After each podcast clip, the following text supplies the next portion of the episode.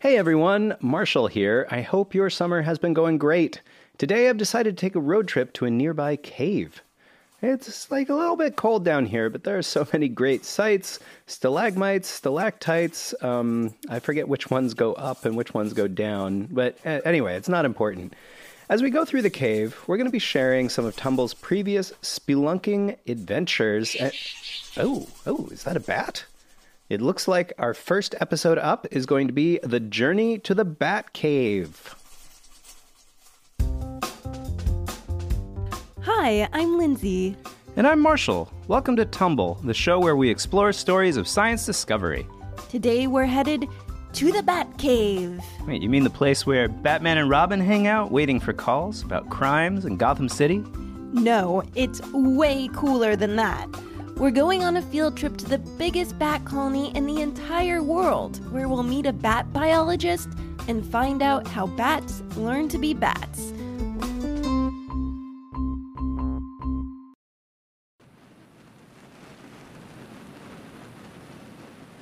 One morning this summer, I got up to watch the sun rise on an old ranch outside of San Antonio, Texas. But there was one element of the sunrise you can't see or hear anywhere else in the world. That sound is wind passing over millions of bat wings. So, this is the beginning of when the bats start to rain down in the morning. That's real life Batwoman slash bat biologist Jessica Dreyer. I met her around 6 a.m. near the entrance to Bracken Cave, which is home to 15 million Mexican free tailed bats. Wait, 15 million bats? Yeah, it's the largest concentration of mammals on the planet. When you are standing by the cave and you look up into the sky, pretty much as far as you can see upwards, you'll just see these little dots appear out of the sky and they'll just drop straight down. And they've been clocked at about 40 miles an hour dropping into the cave.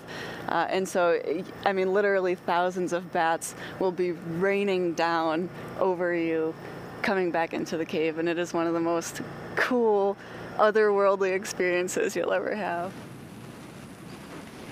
It was like being in some sort of secret bat world.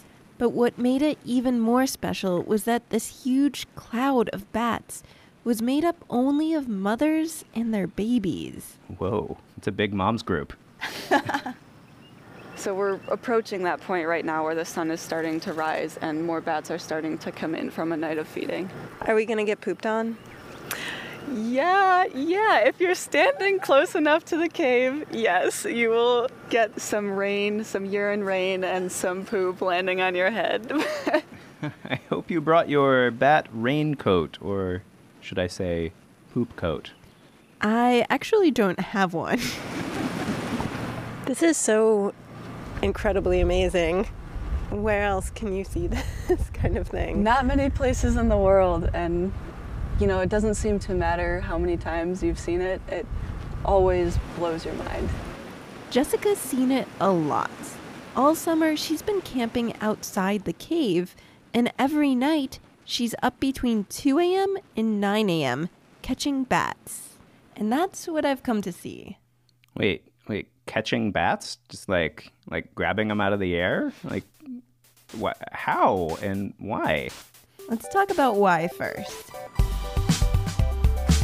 The point of this whole project that I'm working on is to figure out what the transition looks like when a baby bat goes from drinking only its mother's milk to learning how to catch its own bugs and then finally feeding itself entirely on bugs that it catches itself.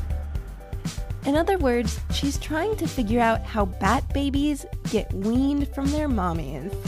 Well, that's something we do as human babies, except, you know, we don't start eating bugs. It's usually fruit or something. Sometimes avocado.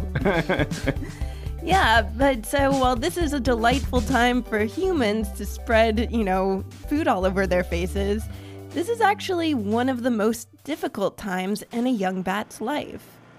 So you're a young bat, you're still growing. Um, you're trying to figure out how to fly, how to echolocate, how to catch bugs.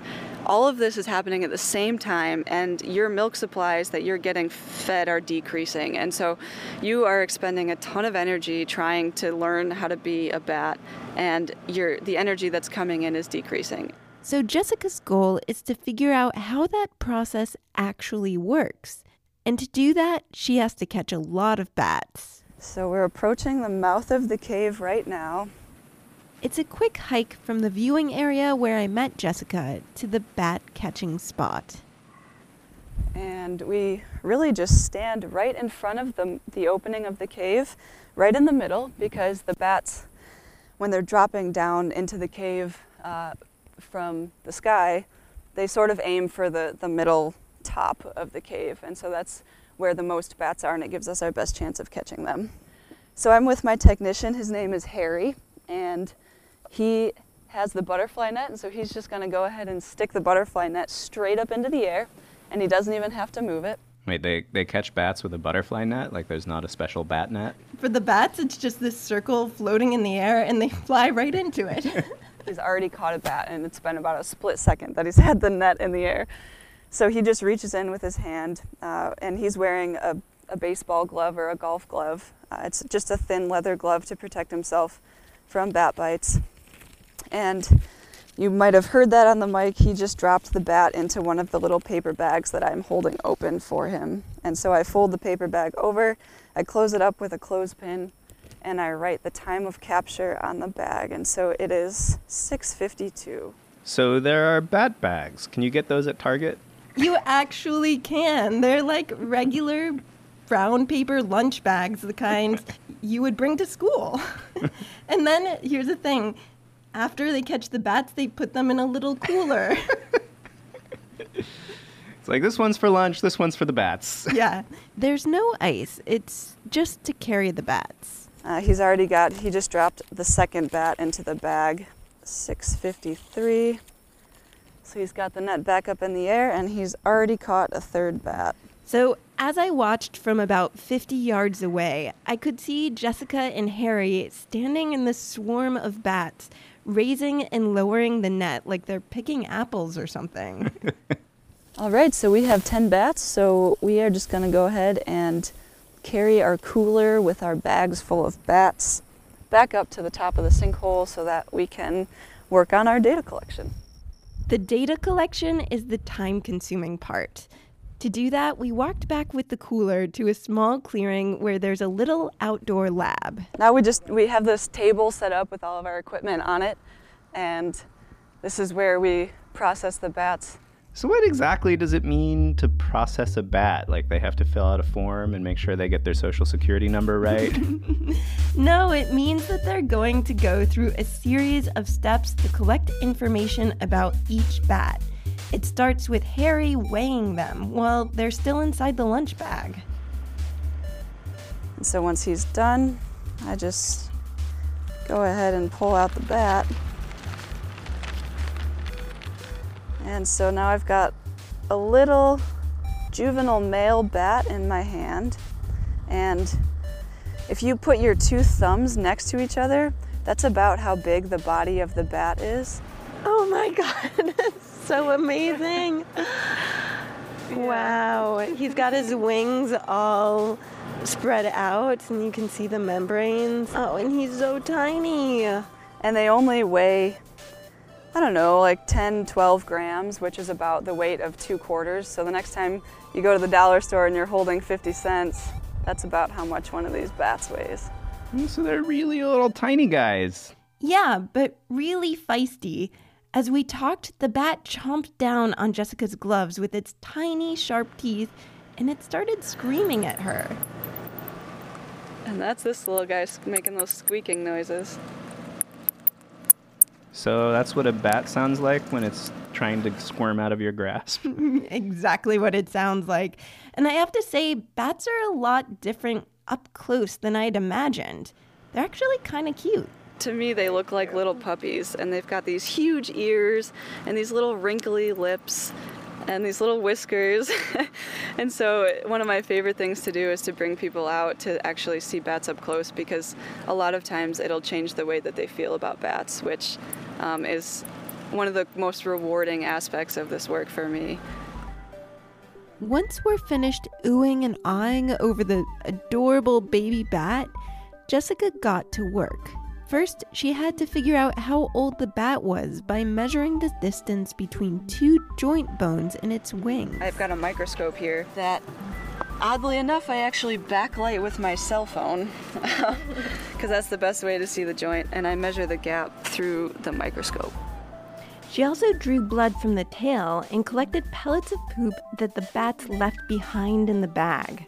And then there's the issue of bat milk. I always love the job of a scientist. I know. Bat milk is actually really difficult to get. I'm sure. I'm sure it is. I mean, it really is like milking a cow or any other animal. It's just that they're so tiny. What was it like the first time you milked a bat? Very difficult. um, so it has tested my patience.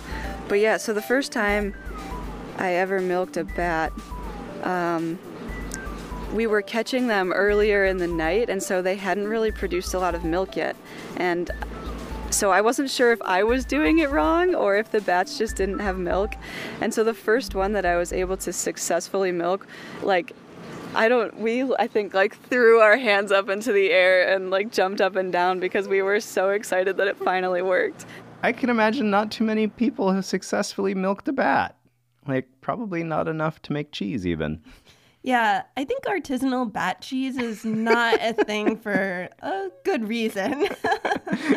Be like a tiny little pellet. yeah. I should also say that you really shouldn't try to catch a bat yourself because there's definitely a risk of rabies. Noted. So, what does Jessica do with all these bat fluids and measurements? She uses them for a little bit of science detective work to figure out what the bats have been eating.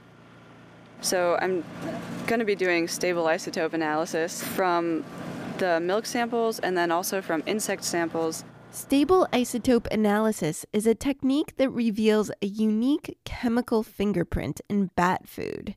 Jessica's challenge is to find those fingerprints within samples of blood and the pellets of poop from the babies. Once she does that, she can track how the bat's diet changes from milk to insects over the course of the summer. So that's really cool, but why is it important to know how bats are weaned? One of the reasons is simply that we don't know. Um, bats are are pretty understudied up till now, and so there's a lot of really basic questions that we just don't know about bats. So that in itself um, is enough to drive me to ask a question, but it's more than that. What Jessica learns could be really important for conservation, meaning how we protect animal species and their environment. Understanding the most stressful periods with the highest mortality rates are really important. I guess a classic example of that is um, our protection strategies with sea turtles. We often will put cages over nests of sea turtle eggs because it's an easy thing that we can do to help increase sea turtle survivorship. And so it's, it's kind of the same idea there. We want to make sure we know as much as possible about their life history so that we can make the best decisions we can. So I guess we want to do what we can to make sure that more adorable animal babies survive to become even cuter adults, so that they can have another generation of even cuter animal babies. It's a circle of life. it's a circle of cuteness. so, a huge part of making that happen is protecting animal habitat. Jessica's able to do her research because a group called Bat Conservation International bought the land that the Bat Cave is on in order to preserve it. Bat conservationists, the real life bat people. And really, anyone could grow up to be a real bat person. It's not just for superheroes. You know, five years ago, I never, ever would have guessed that this is what I would have been doing. I get to be right next to the largest group of, of mammals in the whole world, and that's not a lot of people get to do that and get the privilege to study them. So I feel extremely fortunate that, that I'm the kid that gets to do this. If you were a bat person, what would you study? Draw us a picture or send us a recording. Send it to tumblepodcast at gmail.com or use the contact form on our website. We can't wait to hear your bat adventures.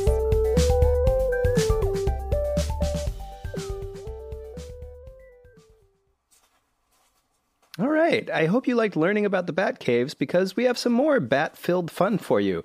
Up next is a very special bonus episode inside the bat cave.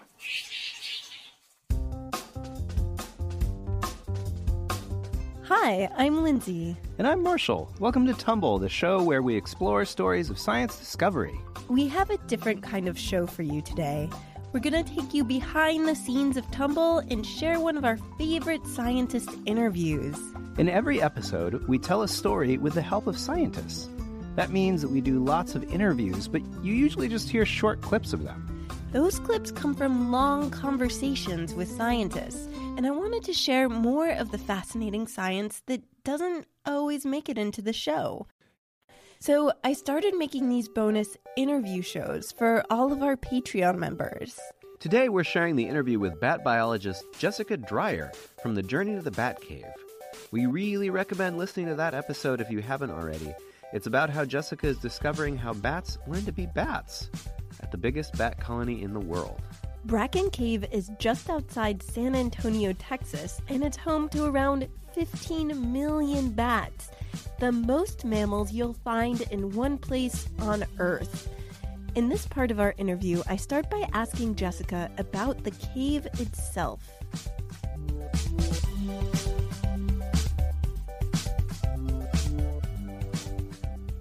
What makes it so unique and like why is it here of all places?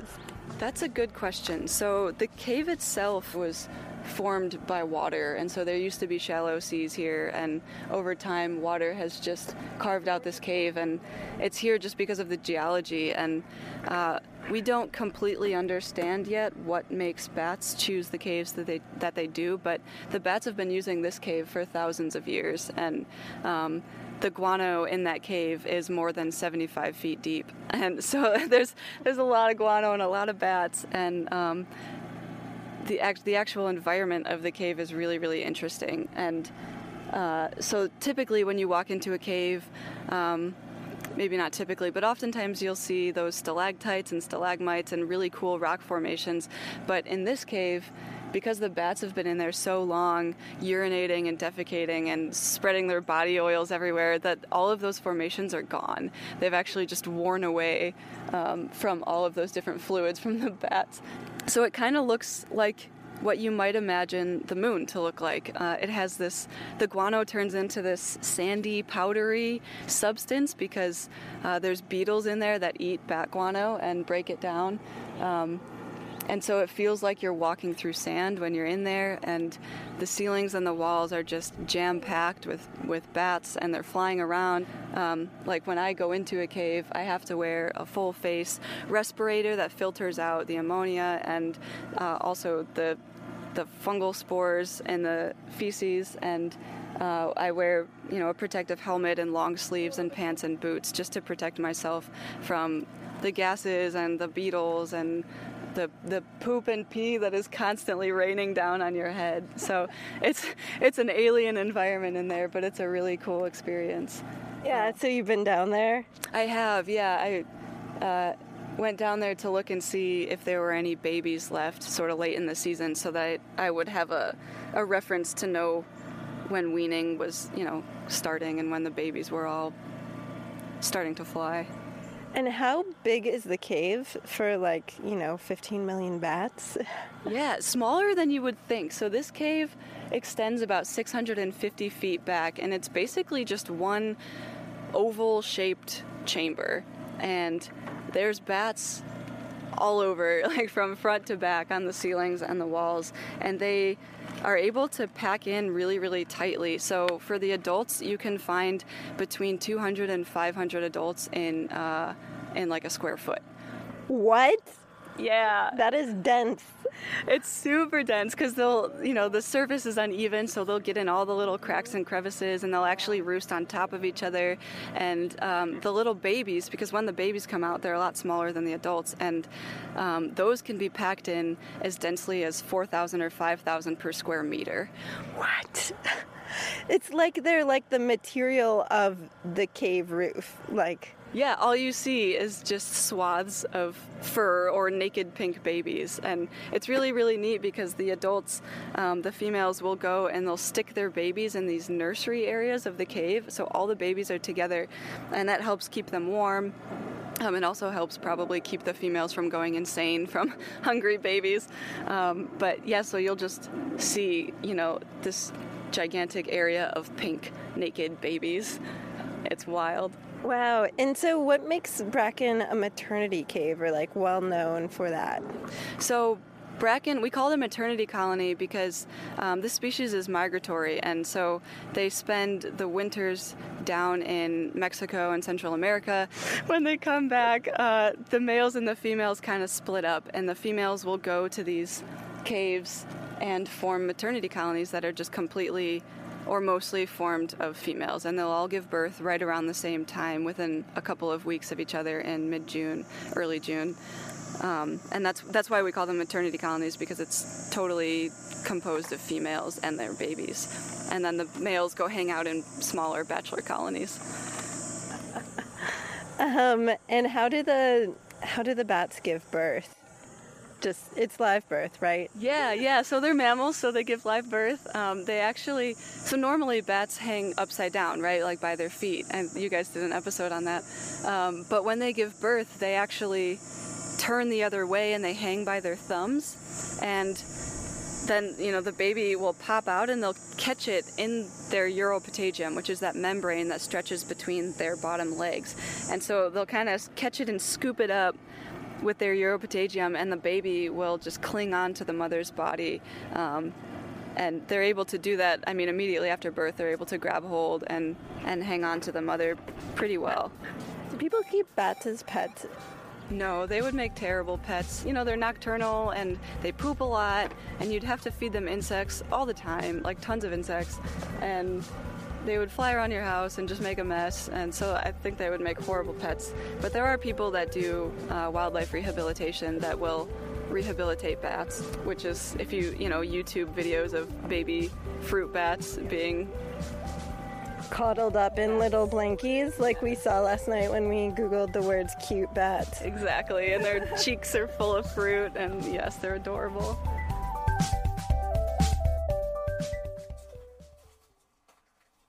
All right, those bats are awesome. The cave has so many incredible things, even some fossils. Let's learn about some intrepid explorers who do some fossil hunting of their own. Up next is the Cave of the Underground Astronauts. Hi, I'm Lindsay. And I'm Marshall. Welcome to Tumble, the show where we explore stories of science discovery. Today we're climbing deep into a cave to meet three underground astronauts. Underground astronauts, like they're in hiding or something? No, they're archaeologists on an expedition to find fossils from one of our ancient relatives. But like astronauts in space, they have some pretty special talents and a love of adventure. There we go. Can you hear us? Yes, I can. Oh, great. Uh, hi, I'm Marina and Becca, My name's Becca. and we have Kenny here as well. Yeah. I'm sitting at my desk talking over Skype to Marina Elliott, Becca Peixoto, and Kenny Molopyane. They're part of a team of archaeologists working in South Africa. But it's kind of an unusual interview setup. They're in a cave 30 meters underground. Whoa, that's like a hundred feet. Sorry, Lindsay, give us a second while we try to con- get ourselves into a place in the cave that's actually reasonably comfortable and you can see us. All right, the challenges of, you know, doing interviews from underground. So, um, how do you get Skype in a cave? Is there just like a desktop in there when they got in? It's a, a, a lot of um, wiring and then Wi Fi. Becca, Marina, and Kenny squeezed together to fit into the screen. They were wearing hard hats with headlamps and pants with reflective tape. They were sitting in what's called the Dinaledi Chamber of the Rising Star Cave System, about 50 miles from Johannesburg. It's the site of a major discovery in the history of humankind Homo naledi. Here's Becca. Homo naledi is an early hominid. We don't know if it's an ancestor or probably more like a cousin. And it's about 250,000 years old. So far, it's only been found in this one cave system in South Africa. Hominid is the name of the group of species that includes modern humans and our extinct relatives, like Neanderthals. The caves in this part of South Africa have been a hotbed of hominid discovery for the past hundred years. Homo naledi was one of the biggest finds ever. They found not just one specimen or one body, but 15. So, how did they find this? Was there like a treasure map and a pirate going like, "Arr, if you look here, you'll find my buried treasure of a bunch of monkey bones." Well, it didn't happen quite like that. Back in 2013, two cavers were exploring the cave system when they found a tiny gap in the cave wall. They squeezed through it into an open chamber, and with the light from their headlamps, they saw bones literally scattered across the surface of the floor. Wow, but if people had been exploring caves in the area for a hundred years, how did they miss these fossils just laying out in the open? Well, to say it's hard to get to the Dinaledi chamber would be a total understatement. I'll let Kenny describe how she, Becca, and Marina get there every day. Our first obstacle is the Superman's crawl. Uh, we would get down on our bellies and just wiggle our way through this tunnel. Oh boy, that's that sounds like ugh, real. Uh, I couldn't do that. Yeah, there's lots of small spaces. Superman's crawl is less than 10 inches high. Oh my gosh. and that's just the beginning. Next comes a climb up a jagged rock wall. And then you climb up Dragon's Back, jump over Leap of Faith, which is a meter um, distance leap from one point to the next point. Dragon's back, leap of faith. My goodness, this just sounds like one of the most super intense things a person can do. And then we enter into what I call the crystal chandelier chamber, where you like unclip your harness and sort of brace yourself for facing the chute. This is the gut clenching part the chute.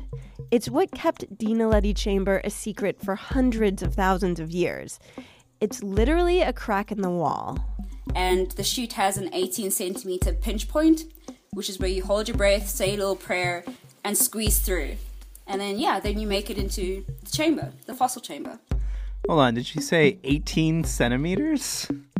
Yes, that's seven inches. That's like the size of two and a half Hot Wheels cars laid end to end. I love that that's your unit of measurement. Isn't that everybody's unit of measurement?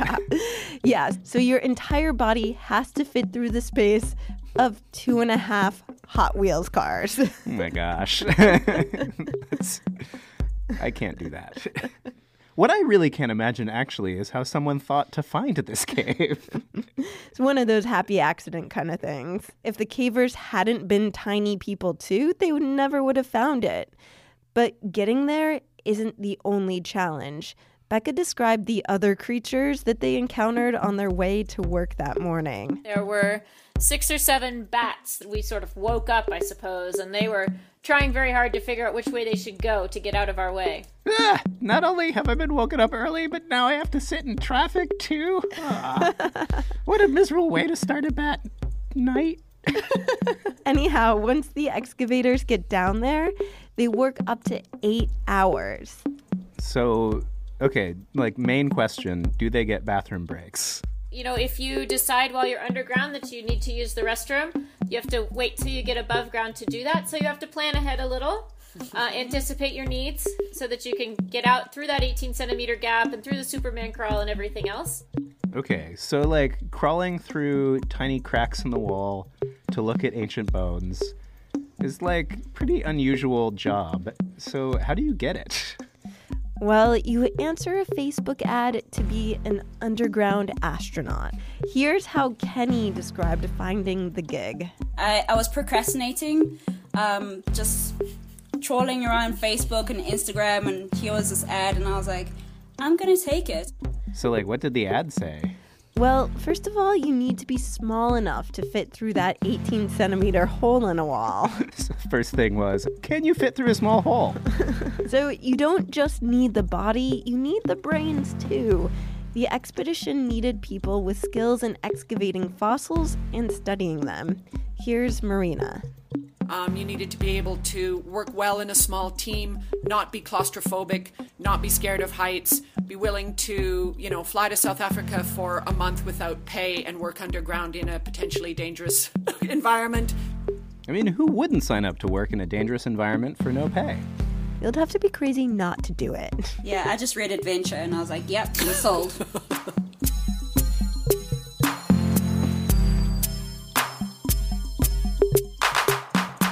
So, if you love adventure and don't mind small enclosed spaces, like really, really small enclosed spaces, being an underground astronaut would be like a dream job.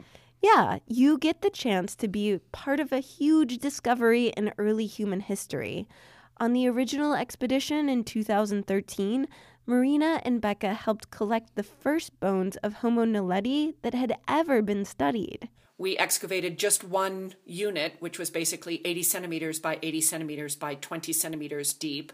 We took some material off the surface, but all told, we ended up with about 1,500 fossil fragments. Wow, that's incredible. Like having a 1,500 piece puzzle with no photo on the box. Yeah, and it was a species that no one had ever seen before. So, definitely no photo on the box. Scientists carefully constructed 15 skeletons from the 1,500 fossil pieces. Then they were able to imagine what Homo naledi would have looked like while they were alive. Becca kind of painted a picture for me. If you were to see a Homo naledi on the street, you would not think that it looked a lot like us. But it still has a lot in common with humans. It walked on two feet. Its feet, in fact, look an awful lot like ours. It was really short. Even the adults were under five feet tall. On the reconstructions, the head of Homo naledi looks kind of small for its body. Its brain was less than half the size of ours. Its forehead had a steep slope, kind of like an ape.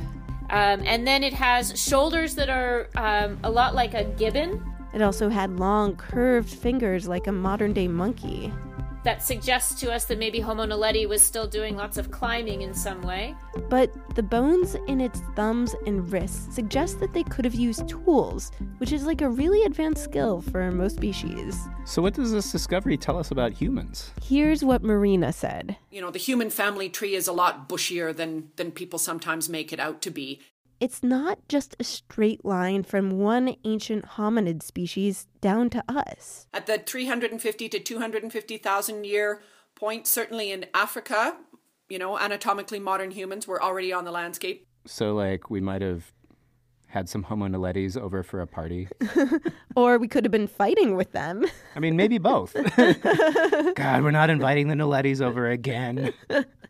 they always smash the table and steal all the fruit. They're not even that good at using spoons. Anyhow, scientists are starting to piece together what it would have looked like to have several hominid species on Earth at one time. The fact that we discovered Homo naledi so recently proves that there's still so much out there to find. It's pretty exciting to find a bunch of bones that belong to a creature that hadn't been described before in science um, that you know nobody'd ever seen before. So, if they were able to construct Homo naledi from that first expedition, why do they keep coming back to the cave? That's a really good question, and here's Marina's answer. I think it's really important not just to, you know, bring these initial fossils up and go, okay, we know all about Homo naledi, because we really don't. In other words, they want to know what more there is to discover and there are definitely more fossils left. We've already hit quite a lot of bone. So, what are they hoping to find out? I mean, one of the, I think the, the big questions is why and how were they getting into this deep area of the cave? The big mystery is how Homo naledi ended up in a place that's nearly impossible to access. Maybe there was an easier entrance to the cave that, you know, closed up sometime in the last 250,000 years. That's definitely a possibility that they're exploring. But how did so many bones end up there? there's no evidence that Homo naledi actually lived in the cave. No plants, no other bones of other animals, no nothing.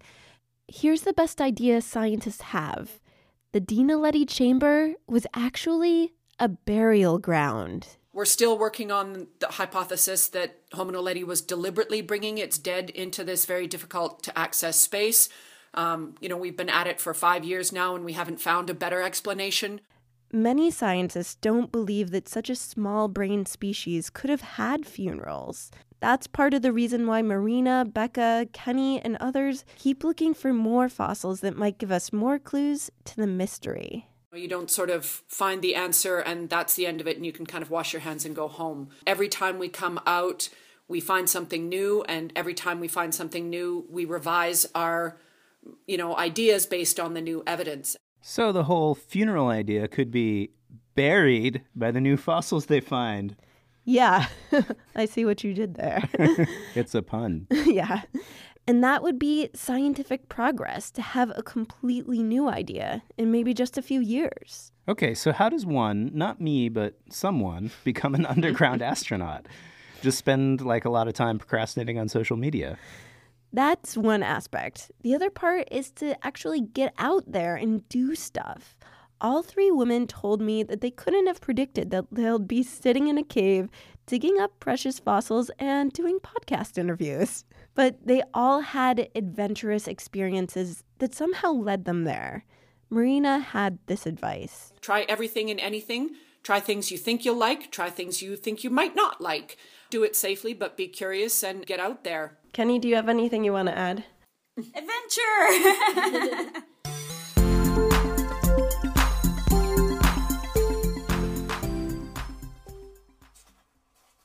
So I might not be an underground astronaut, but I still feel like one in this cave. Um, certainly, I'm not going to go through any like three inch holes where I have to flatten my pelvis to get through. Oh, what's this? Looks like someone left a pickaxe lying around. To investigate, let's check out one more cave adventure the Cave of the Neanderthal Tools. Hi, I'm Lindsay. And I'm Marshall. Welcome to Tumble, the show where we explore stories of science discovery. Today, we're learning about what Neanderthals' tools can tell us. Are these tools keeping us up with all the Neanderthal hot gossip? Not quite, but they can answer a lot of questions about how Neanderthals lived. We'll find out how archaeologists went from blowing up caves to making stone puzzles and discover the clues within tools. I can't wait to find out right after this. Before we get started, we've got a quick pronunciation guide. This episode is about Neanderthals, which is spelled Neanderthals. Scientists pronounce it Neanderthals because it's German, and Germans pronounce sounds differently than English. We're going to pronounce it like the scientists do, but you can say Neanderthals if you want. Now that that's settled, let's get to the show. Our listener Leo sent us a question about Neanderthals. Hi, my name is Leo. I am seven years old. Can you name me some of the tools that Neanderthals made? Leo named a few of his own ideas. My guess of what some of the tools that they made is like hunting tools, like weapons and bow and arrows and stuff. Maybe not exactly bow and arrows, but like maybe like sharpened sticks. I mean, everyone definitely has use for a sharpened stick, but how does a scientist really know what kind of tools they use?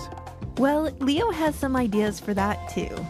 I think that scientists can find out the real answer by looking for tools in sites or matching brain sizes to close relatives of Neanderthals that we know a lot about so that they can know that if they're really similar, they might have made the same tools. Man, Leo has some really well thought out ideas. I know.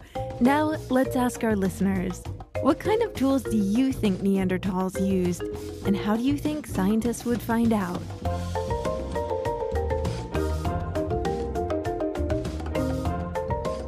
To answer Leo's question, I called up Rebecca Wragg Sykes. She's an archaeologist and wrote a book about everything scientists know about Neanderthals.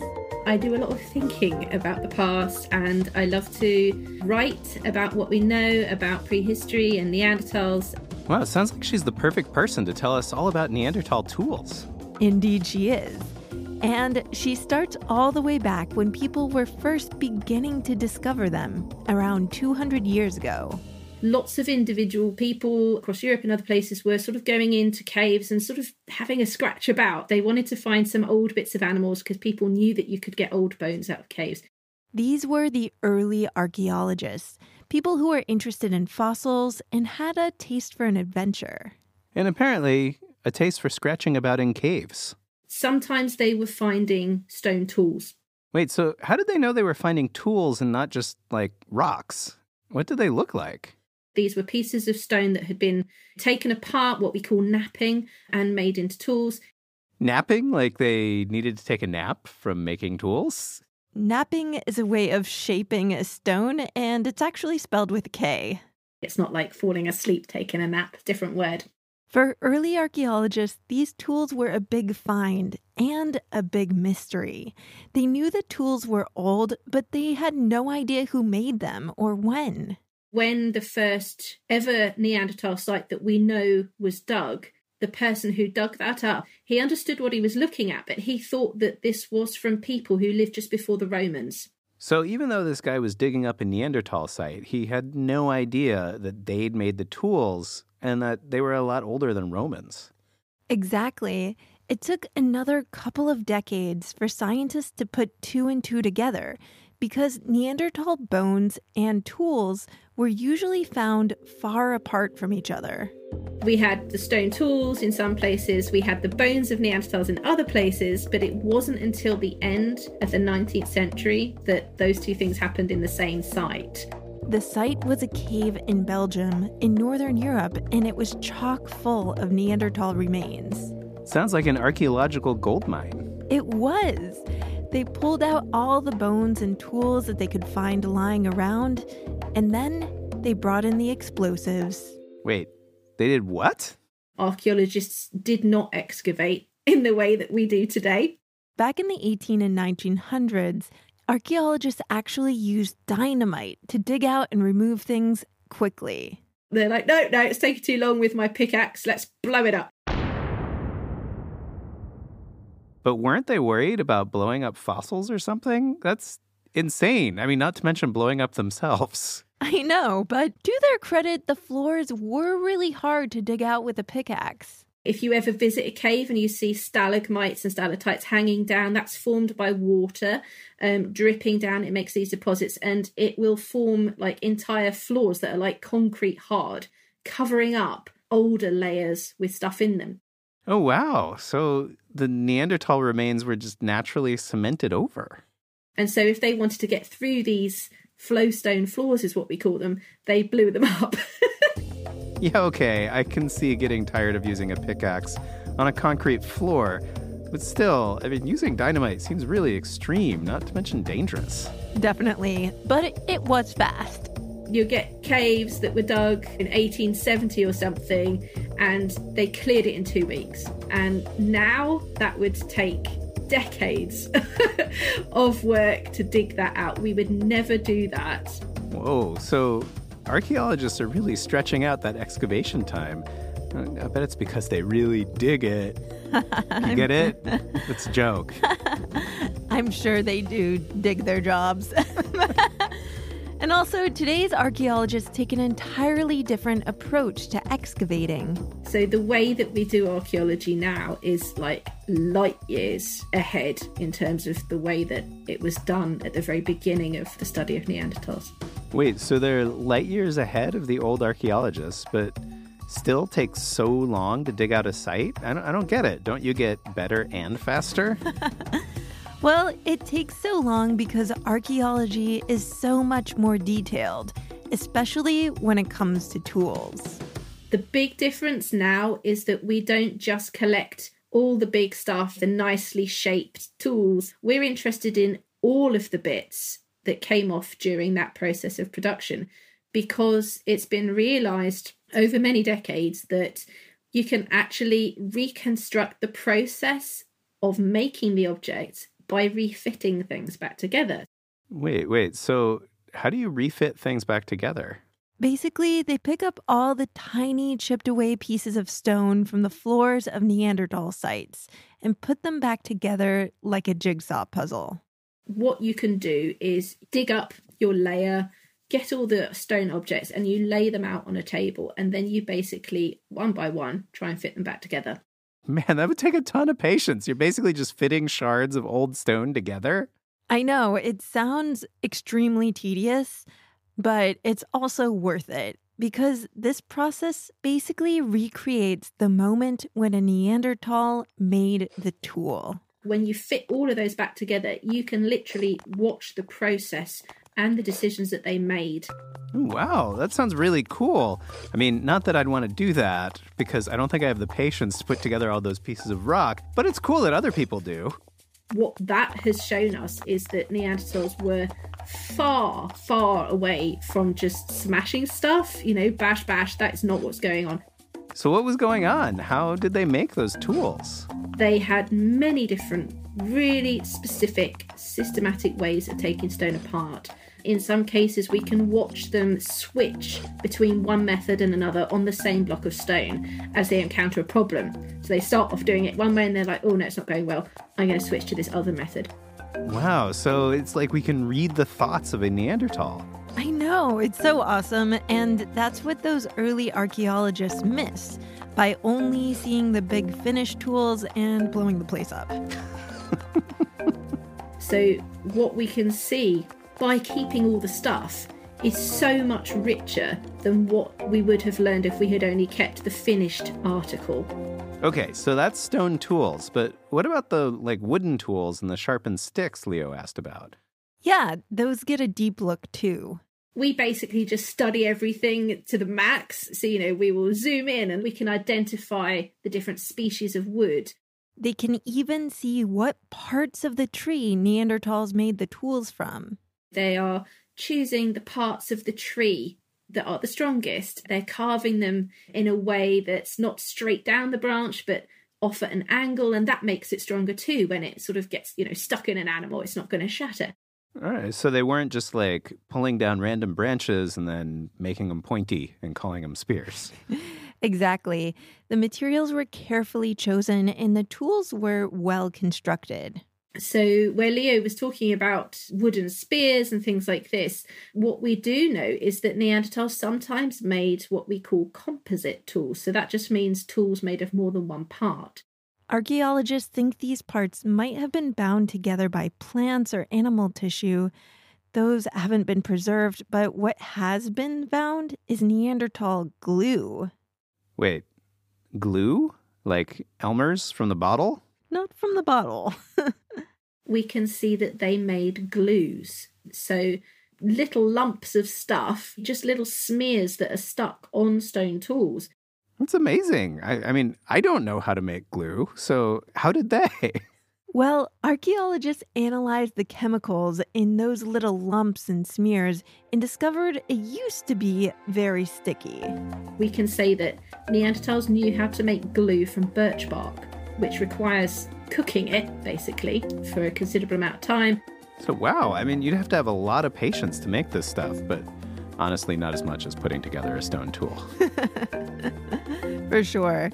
And Neanderthals were making other tools that weren't for hunting. There are other wooden objects as well, digging sticks, which may not sound as exciting as spears, but actually they are super important for everyday life.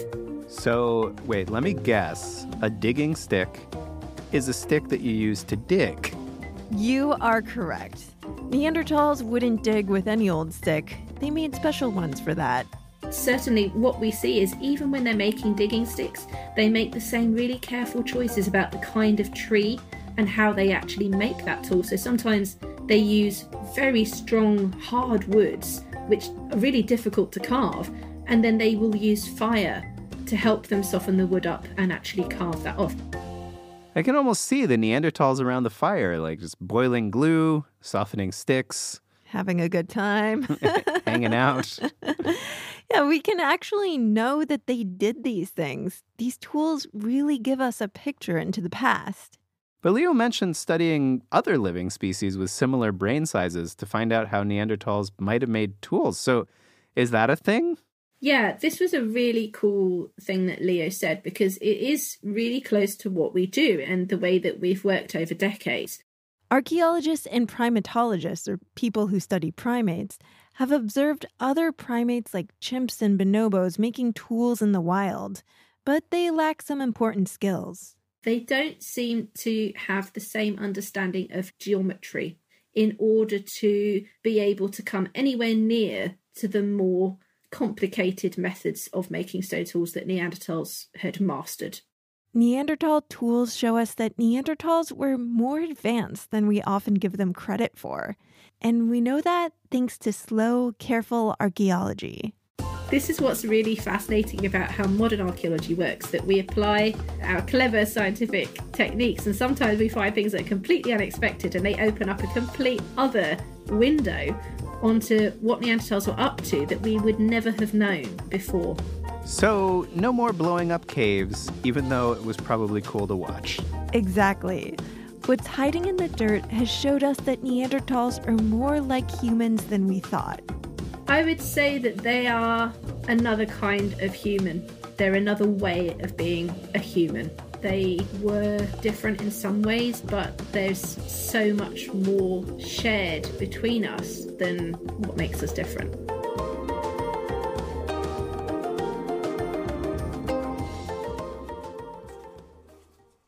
Wow, it looks like our cave adventure has come to an end. Thank you for joining me on the last Tumble road trip of the summer. Lindsay and I will be back on September 15th for the start of season 9. In the meantime, you can pledge just $1 a month on Patreon or Spotify for our collection of bonus episodes. Thanks to all the scientists we met on this road trip. Sarah Robertson Lentz is our editor and made all the episode art. Lindsay Patterson wrote the original episodes. Elliot Hajaj wrote the interludes and produced this road trip episode. And I'm Marshall Escamilla, and I made all the music you heard. Tumble is a production of Tumble Media. Thank you for listening, and stay tuned for more stories of science discovery. Thanks so much for listening to that episode. And now that it's over, we've got some birthday shoutouts to give to our supporters on Patreon. Happy birthday to Pierce on September 9th. Welcome to your teen years, Pierce. Your family loves you. Finnegan, happy birthday on September 13th. Your family loves you very much. And a happy birthday on September 14th to Sweet Olive.